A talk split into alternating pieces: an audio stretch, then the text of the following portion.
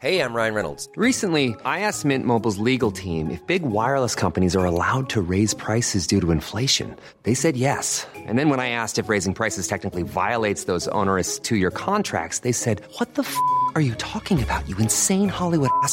So to recap, we're cutting the price of Mint Unlimited from $30 a month to just $15 a month. Give it a try at mintmobile.com slash switch. $45 upfront for three months plus taxes and fees. Promo rate for new customers for limited time. Unlimited more than 40 gigabytes per month. Slows. Full terms at mintmobile.com.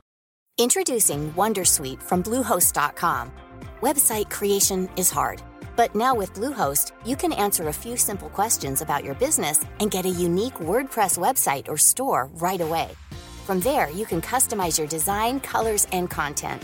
And Bluehost automatically helps you get found in search engines like Google and Bing. From step-by-step guidance to suggested plugins, Bluehost makes WordPress wonderful for everyone. Go to bluehost.com/wondersuite.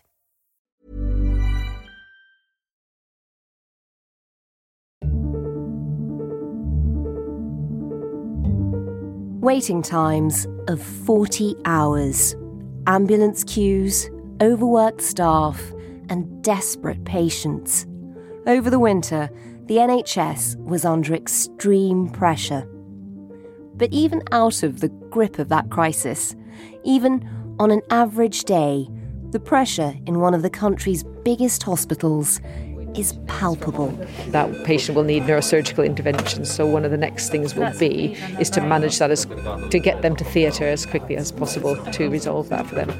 In a rare glimpse inside the NHS, a few weeks ago, Stories of Our Times visited Addenbrooke's Hospital in Cambridge. That patient sustained, I can see there's a big bleed, this white area. Here, there's a hemorrhage there, which has happened. I imagine it's caused by trauma. When was the last time the NHS felt like it was on a stable footing? It hasn't felt normal since before COVID. Yeah. Yeah. And actually, this is probably the worst that I've ever seen. Something needs to, to change desperately.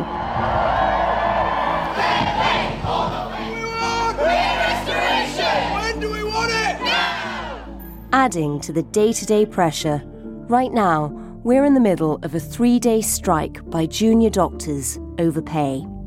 It could be the biggest disruption to services in England so far. a doctor that's gone through medical school, done a minimum of five years, graduating with £100,000 of debt, is being paid £14 an hour. Meanwhile, could pioneering technology help to ease the pressure? With robotics, all of a sudden I was able to do the same operation through three or four small cuts in the tummy. Your recovery time goes from four to five days down to one day or possibly two days. That's amazing. So, so there's So it's definitely better for the patient, better, for the NHS. Yeah, You're listening to Stories of Our Times from the Times and the Sunday Times. I'm Manveen Rana. Today, 48 hours on the NHS front line.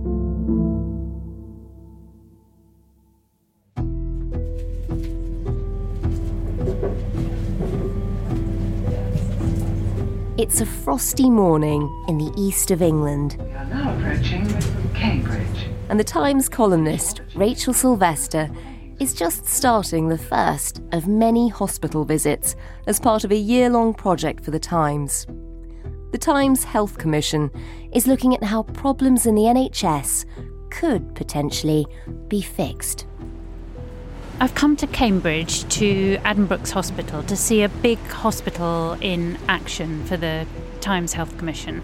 And I'm really interested to see how it's coping with the crisis, what the pressures are, but also to see what they're doing differently because this is a hospital that's using a lot of technology, a lot of innovation. They've got robotic surgery, they've got virtual wards, they're using AI.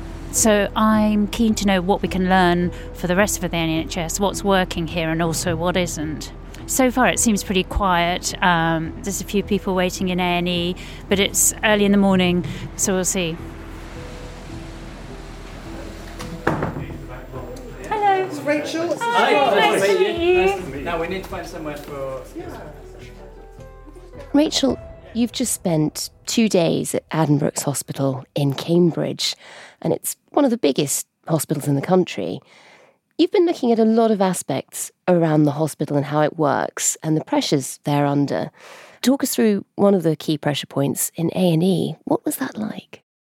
So I spent some time in the emergency department, which is the most acute bit of the hospital, where the ambulances arrive, the air ambulances, you know, very tense atmosphere, calm but tense, I'd say.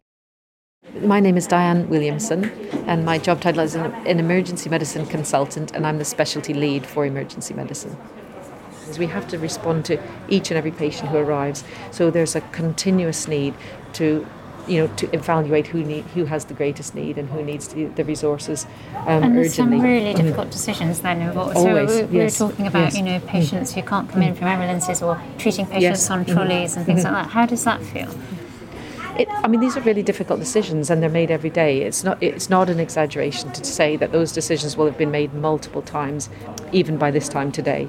And, and that's And I went to their operations meeting in the morning when they're giving the update on who's arriving, who's leaving, what's happened. on that spreadsheet is a, Gosh, it's is a massive it's a- spreadsheet, colour coordinated. Colour coordinated isn't it? spreadsheet. It's got colours on it specifically: green, amber, red, and black. It's what we The screen in front of the doctors and nurses was full of these black and red boxes. It's supposed to be green, or if things are starting to get under pressure, amber. But the spreadsheet was absolutely covered in red and black boxes. And what that meant red means under serious acute pressure, black means they can't operate anymore. And then on the black means we aren't able to function in a situation normal. We need to we need to make adaptations to our to our work. So pattern what we does that? What's black on that board now? Caroline, can you tell us what's black on the on the board at the moment? It will be waiting time for the specialities, attendances that we've had in the last hour, the amount of red trolley spaces, the amount of patients that we've had in the urgent treatment cen- centre.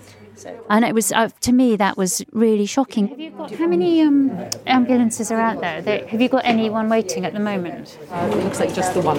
Okay. And we've got but we've got six en route. Oh gosh. So you can see the six that are en route. And You know there were ambulances coming in, three beds.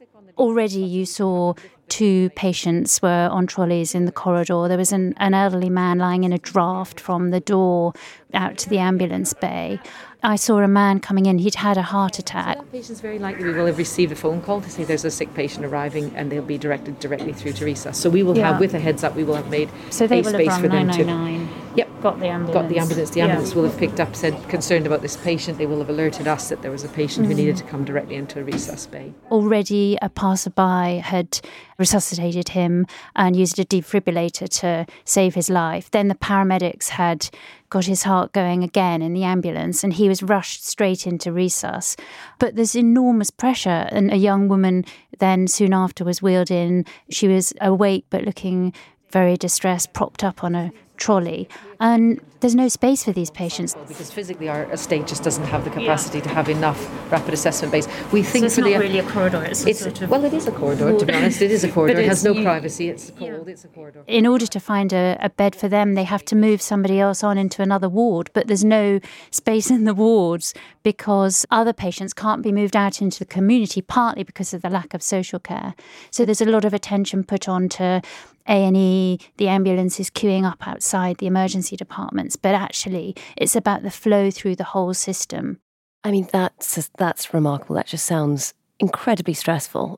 The other thing that really struck me is how important the managers are in the whole thing. So there's a lot of talk about how the managers are just pen pushers and bureaucrats and absolutely pointless. But actually, they are running around making sure that doctors and nurses can do their job and trying to manage this flow through the system. And without them, I think things would be even worse.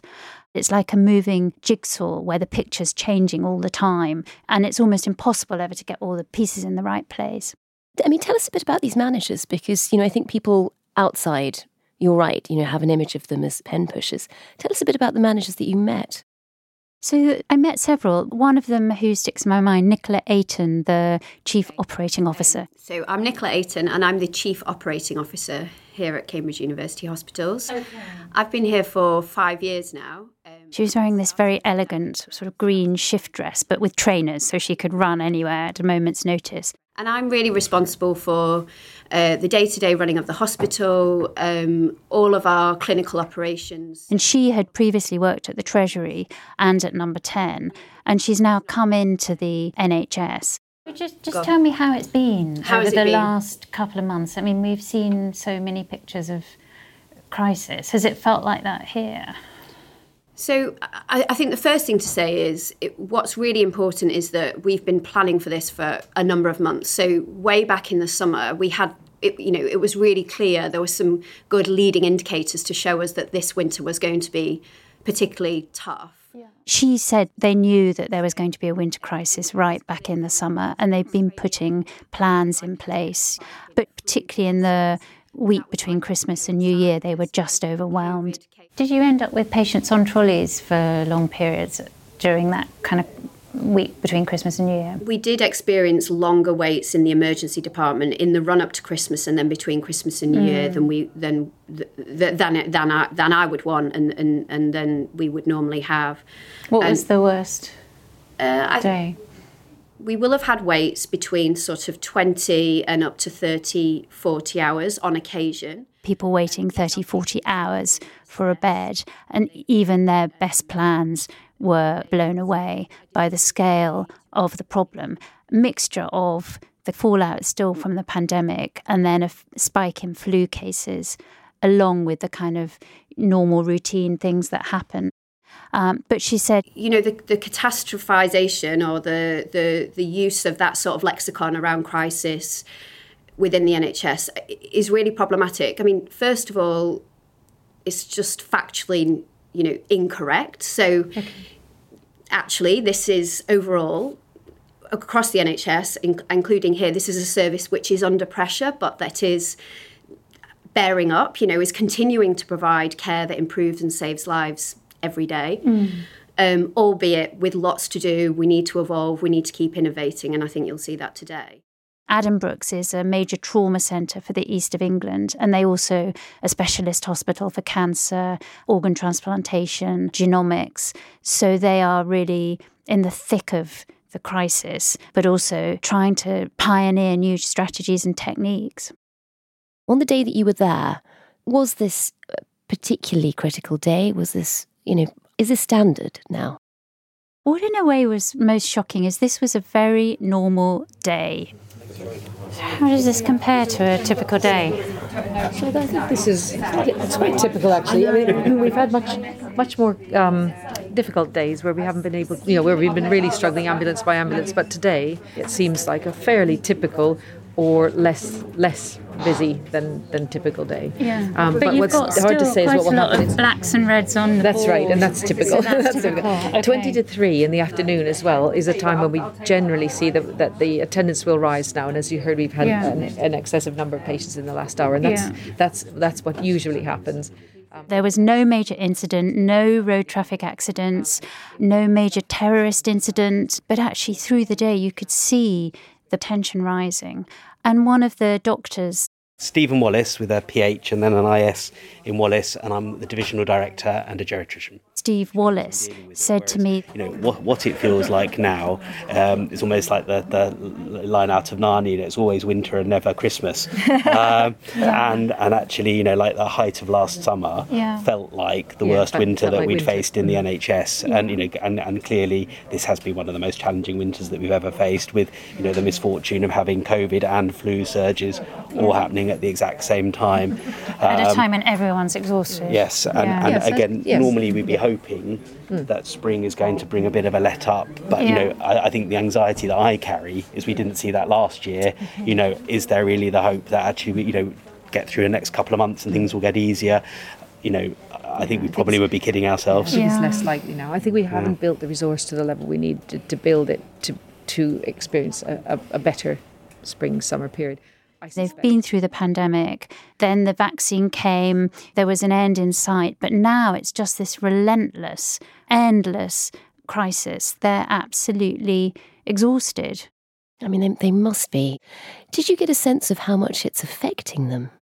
What was really striking actually was the impact on the mental health of the health professionals. So they are trained to save lives, they're trained to do the job they love, which is caring for patients, and too often they feel as if they're being thwarted. And Terry, what was the toughest moment in that, um, in the kind of real height, height of the crisis? So if we think about December, twice, the two periods in December where we escalated to what we call a business continuity incident. Terry Hicks, who's from the East of England Ambulance Trust.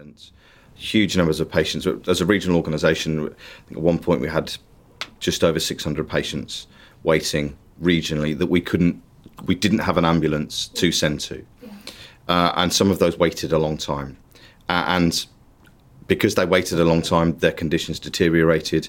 So for, for me, knowing that we couldn't get to patients, we were because we were delayed to get to patients, their conditions were getting worse. That that's really difficult as a clinician Yeah. to know that you're part of a system that's not able to do the right thing for the patient that's calling for help. Mm. And for those patients that call for help, we, we, we are often the last port of call. They don't know what to do. Patient doesn't know what to do, where to go, but calls 999 because we're always there. And we couldn't get to them. So, from a clinician uh, sitting in an ambulance, hearing the calls going out, there's another patient waiting, another patient waiting, is one thing. But in the control room, the calls are coming. The clinicians that we have in our control room Yeah. are having to make decisions on who gets the next ambulance. It, it, it wasn't uncommon for a patient, for a, a crew to go and pick a patient up first thing in the morning.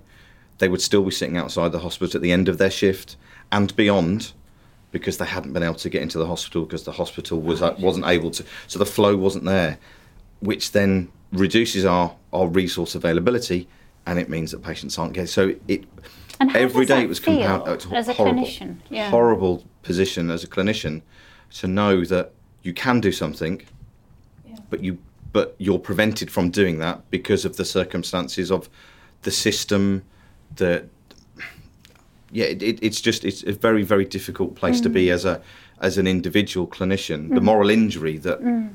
that that our crews have had and our our, our, our call handlers and our, our clinicians in the control room, uh, it, it takes takes a toll. Moral injury. It's the same for the nurses, it's the same for the doctors. So it takes a long time. Does it feel harder now than during the pandemic?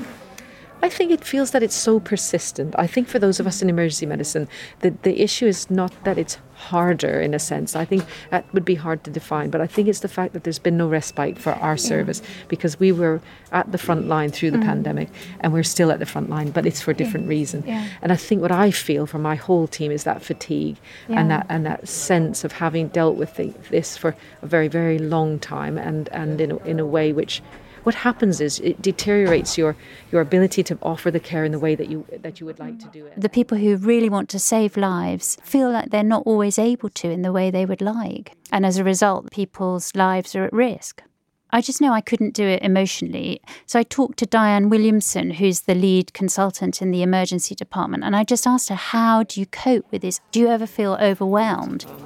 Have you ever had a situation where you see the patients coming in, you know there isn't anywhere for them to go, Yes. you know it's very serious? How does that make you feel? I think um, it, it's distressing. I would have to admit it's distressing. But I think the, the first thing that comes into play is is a response. You know, you know you need to do something, and so really. Um, the, the emotional part of it comes later. Yeah. You know, the, the, I think the first thing is that you know you've got to respond, and it's a team response. It's not one person.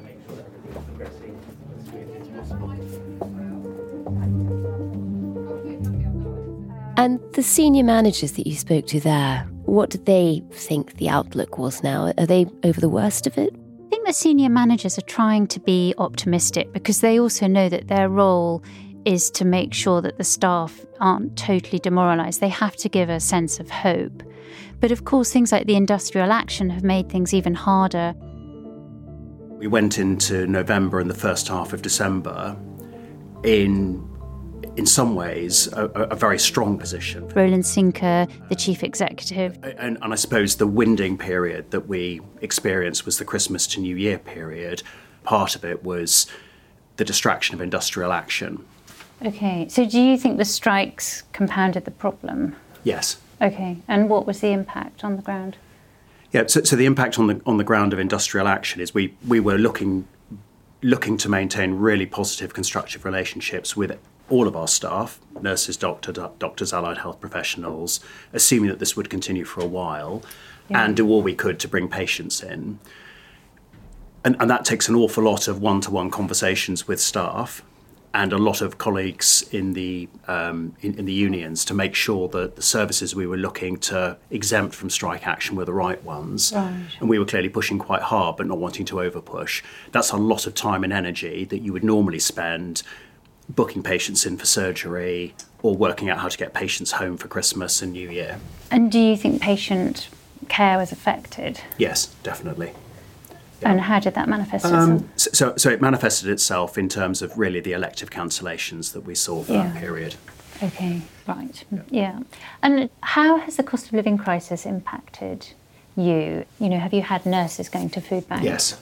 Yeah. Do you run a food bank here? Um, we, we certainly link in link into them, okay. and we have a hardship fund that we do make available when people need it. And when you talk about the flow through the whole system, I mean, where are those blockages occurring? So I went to a meeting at four o'clock uh, numbers that are in the system as, a, as a basis. There were all the people from the different departments from the hospital sitting around this big horseshoe table. Which I then just adjust my calculation as they share it. And on the wall, there was this enormous spreadsheet with lots of numbers, patients moving here, there, and everywhere, beds, which department was doing what, where was their space, where were their staff shortages, what was going on across the whole trust. So they're saying that there's a five bed shortages in the ED department and it's likely to go up to 11 overnight. So, so there's the, the issue at the moment is we've only got three decisions to admit. So we've got quite a full department, and we would imagine that that number would go by that point, the data analyst was predicting there were going to be 11 beds short overnight. About 10% of their beds typically are taken up by people who are well enough to be discharged, and most of those are waiting for social care. And then staff shortages as well. Essentially, we are down, we're also down three members of staff. So we've got two on the afternoon shift that are, that are off sick, we've got one on the night shift that is off sick. Yeah and so we are we are going to be spreading our staff to try and cover all of those areas. But obviously, it just means that we're going to be a bit thinner on the ground. So the emergency department were three doctors down, and what happened in the end was that some of the doctors who were working just had to carry on and do a double shift. Was the only way to keep patients safe. At the same time, they were running through dozens of nurses off sick. So by that point, they were 27 nurses, 41 healthcare assistants down. Critical incident, um, internal critical incident, which is OPEL level three. What does that mean? It goes from OPEL 1 to 4, 4 being the highest level of pressure. Okay. Three out of four. We're out on three out of four at the moment. A number of our a number of trusts across the region will be on four and have been for a, a long period of time. But what level three means is that we're not able to just place patients from the emergency department as soon as they need a bed because, as we talked about earlier, we're running at very high levels of inpatient occupancy. Mm. What really struck me was that everything was interconnected. So, somebody from patient transport was there, and they said that two of the vehicles that were due to take elderly patients back out to care homes hadn't turned up. So, one had broken down, and one had been sent out on a long distance drop, so hadn't been able to get back in time. As a result, these patients were going to miss the deadline for check into the care home. So they were going to potentially have another night on the ward. So the whole thing really is interconnected. It's like the butterfly effect in a hospital. Yeah. One vehicle not working exactly will impact the whole system. Yeah. All the way up to A&E. Yeah it's just impossible for the hospital to operate in isolation. And in fact, a couple of senior managers said that they were thinking of buying their own care home or buying up places in a care home so that they really? had some more sense of control. Their entire schedule wouldn't be messed up by the missing this one 4 p.m. deadline. Yeah, there are so many things out of their control at the moment. But I think from the manager's point of view, they're trying to think of new strategies to slightly reduce the pressure on the clinicians but they're also coping with the kind of facts of life outside the hospital. So the lack of social care, the aging population, the obesity crisis that's creating a whole other set of problems, the difficulty that patients have in getting a, an appointment. So, really, this has to be looked at as a whole system, and that strikes me more and more. We have to think about preventing sickness as well as dealing with sickness. You know, it has to be genuinely a national health service rather than a national hospital service. The hospitals are never going to survive unless we look at that whole thing all the way through from prevention and then also, of course, social care. All the pressure shouldn't be at that acute stage. You should be looking at how people are fitter earlier. Exactly. And it does sound like the care system is such a big factor in how any hospital is running at the moment. You know, you described that backlog and how it impacts the entire flow of the hospital, you know, all the way up to A&E. Is there an argument that this is just something that should fall under the NHS? Or is it, I mean, is, is that just never going to happen? I definitely think it has to be far more integrated, and you really can't fix one without fixing the other. The problem is the two systems are totally separate, they have completely different funding models. The politicians of all parties have really ignored social care because politically they think that hospitals and the NHS are, are where the voters want them to focus their attention. You know, Boris Johnson promised 40 new hospitals that's not really what's needed. What's needed is to fix the social care system.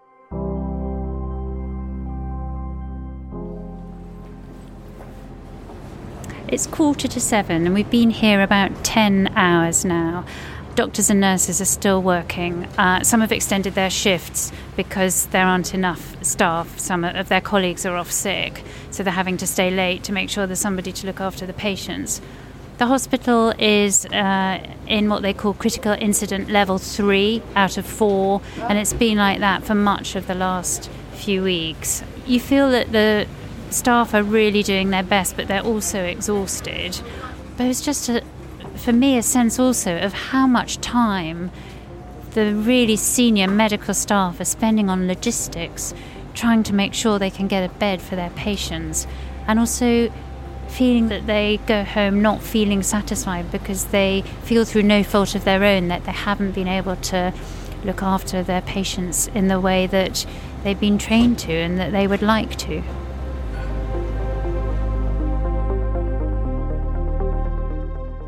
Coming up, the robot will see you now.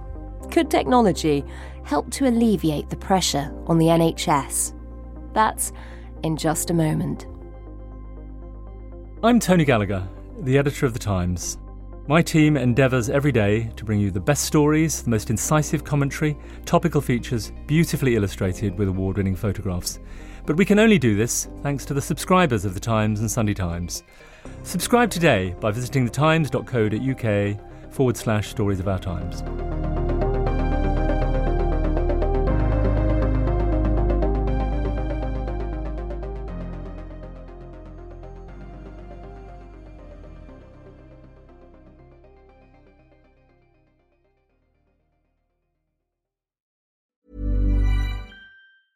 Introducing Wondersuite from Bluehost.com. Website creation is hard, but now with Bluehost, you can answer a few simple questions about your business and get a unique WordPress website or store right away. From there, you can customize your design, colors, and content. And Bluehost automatically helps you get found in search engines like Google and Bing.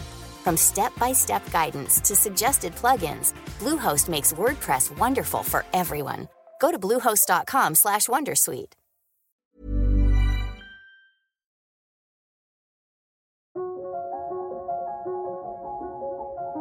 Rachel, in the middle of all the chaos and the pressure that you witnessed at Addenbrooke's Hospital, you, know, you did describe there were just these glimpses of what the future of hospitals in this country might look like. What are the great new innovations that we should be looking out for? I actually watched a robot operating on a patient, removing a kidney tumour, and it was fascinating. My name and title is uh, Professor Grant Stewart. I'm the Professor of Surgical Oncology, which is cancer surgery. It was like this enormous metal spider hovering over the bed. The robot, part of it, attaches to those instruments and sits over the patient a little bit like one of those car painting robots painting cars in the factory. Meanwhile, the surgeon is sat on the other side of the room, Yeah. actually controlling the instruments with their fingertips. And he showed me you look into a 3D console and it's incredibly realistic. You can see all the organs and all the tissue and blood. And he's operating these two pincers and cutters, a bit like a Xbox console using these two joysticks. So they look down a console uh, that has a 3D view. So the view is excellent and allows very good depth perception. So you can you can work out what where you need to move to pick things up and cut things. You know. So it actually makes the surgery easier. Yeah, so it, it does make it easier. So, for example, the instruments have seven degrees of movement, like the human wrist. And he said it's at least as accurate as doing a traditional operation. Is there a version where the robot is programmed automatically and does it without a human being operating it? No, No. no. So there isn't. Is that um, the next step? Or? Um, I think that's quite a way off. None of the. But the brilliant thing about it is the patient can get out of hospital much more quickly. Instead of having to stay in hospital for four or five days, this patient was going to be able to leave potentially within 24 hours. And why is that? Why does it lead to a more efficient recovery? So the hole that the surgeon has to make in the patient's tummy is smaller, and the instruments that they use cause less damage inside as well. And that's obviously good for the patient, but it's also good for the hospital because it frees up beds much, much more quickly. I mean, that's so clearly a win win. You've got to hope that this is something that's spreading across hospitals all over the country. Exactly. What else did they have that, that felt novel and new? Well, they've been one of the first to introduce the virtual ward. Tell me your names for our tapes. Um, my name is Gemma Check. It's Gemma with a G. And I'm Ian Goodhart, and I'm a doctor, and I'm a consultant in anaesthetics and intensive care, and I'm the clinical director for the virtual wards.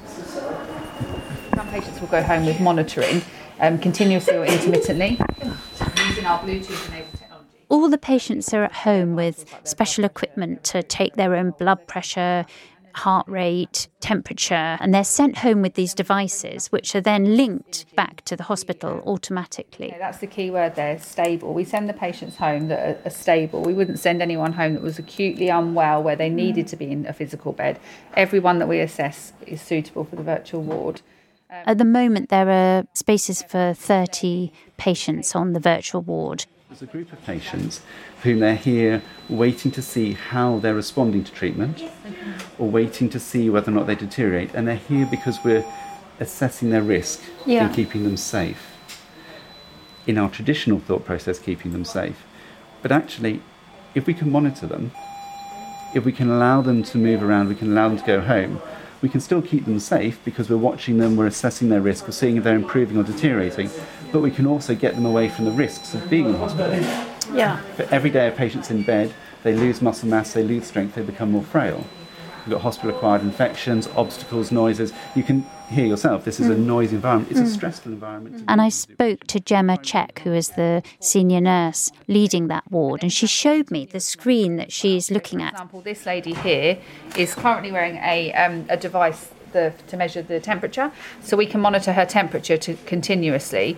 So if we notice that her temperature has spiked up, we just give her a call, see how she's feeling, advise her to take some paracetamol, as long as she didn't have any other symptoms, and then um, she can just continue to be at home. So it gives The nurse looks at a screen on all the graphs of each of these measures that the patients are showing from home. And she said that the feedback from patients has been incredible. But what about for you as a nurse? Is it less satisfying if you're not actually having the human contact with the patient? Do you know the feedback that we've got from the patients makes me feel really proud.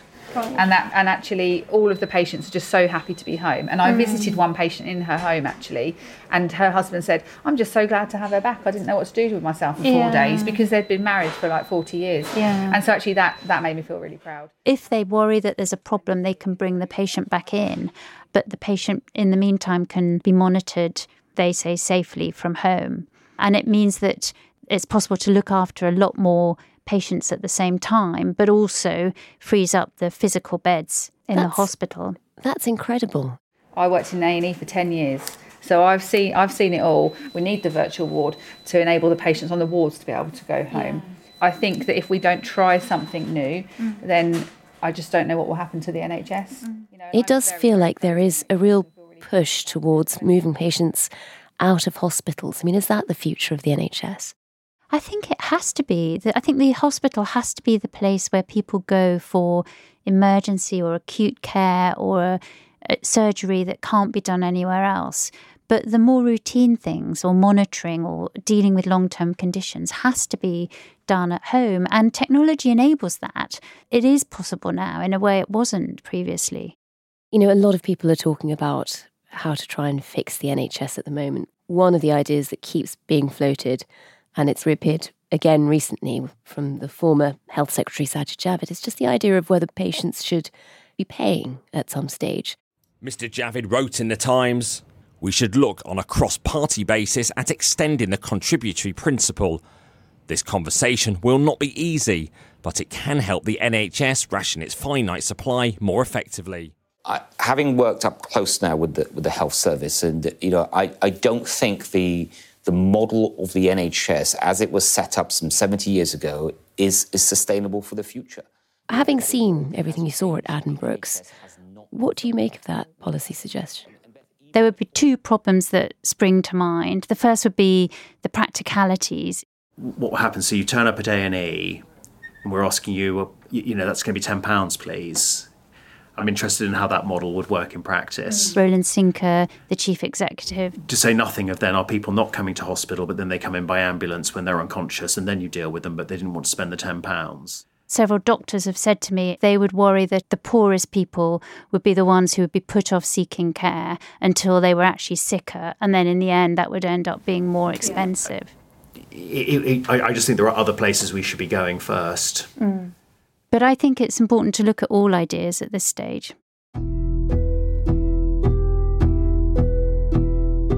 Meanwhile, in government, The government is making an announcement about the NHS today, and the Health and Care Minister, Helen Whately, is in our Westminster studio. Good morning. Good morning. When do you envisage getting back to the goal of 95% of people being seen in A&E within four hours? Because you're still only pledging to get that from the current 70% up to 76% in the last in the next year.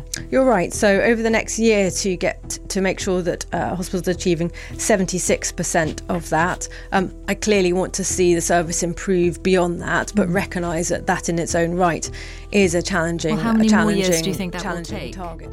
Uh, that's not a question that I can answer. But the Health Secretary has announced this new plan to turn around emergency care. Steve Barclay said he wouldn't keep the target of seeing 95% of A&E patients within four hours. We're not setting out that ambition in this statement because the Im- impact of the pandemic has so, been so severe. We need to set uh, an ambition which is uh, um, a, a, a target that is ambitious but achievable, uh, and that is what we have done. What did staff at Addenbrooke's feel about that? Because I think for a lot of people hearing it, it's quite alarming. What do the medics make of it? I think there is a, you know, frustration perhaps among some of the clinicians that the NHS is always a political football. It takes longer to get to those patients, and those those And time standards deteriorate. And what you'll see too is they'll be they'll be adjusted, and that's an interesting thing that I've watched a few times. Where instead of addressing the the time and making it, the, you know, and responding the time you should, sometimes the standard is changed. Change the target. Yes, to change the target, and I think that that's something that's quite i- i- interesting, and doesn't so that the reporting of the of the success in meeting the target What's so fascinating to me is that this is one of the best hospitals in the country. They're trying lots of new ideas, but at the same time, it's overwhelmed by the current pressures. Can I ask you a, a stupid question? No, no stupid questions. the beeping that we're hearing, what, does, oh. what does that indicate? So, That's a call bell. that's a call bell. And that what that beeping there? A call bell that's been pressed by one or two patients on the And ward. so, but it's really stressful, isn't it? The noise just mm. here. This creates a sense of crisis, doesn't it? The, It does. the bleeping. But Yeah. actually, we want to do the opposite. yeah. To then look around and find yourself surrounded by the constant beeping sound of patient call bells. I mean, Is that pretty much a, a metaphor for where the NHS is at the moment? I think it is. It's just an incredible contrast. So it is like the hospital of the future, overwhelmed by the present. So much of the NHS and the policy around it, you're right, has been very political. You're now running the Times Health Commission. Is that an attempt to remove the politics and, and look at what would actually work? I mean, what are you hoping to achieve with it? I'm hoping that the Times Health Commission can be something that's above politics. We can step back and look at what is working already, what could work better, what technology can we harness to really take advantage of the modern world. So I think it allows us to step outside that political battleground and be pragmatic about it and follow the evidence and not have any prejudices, just look at the facts.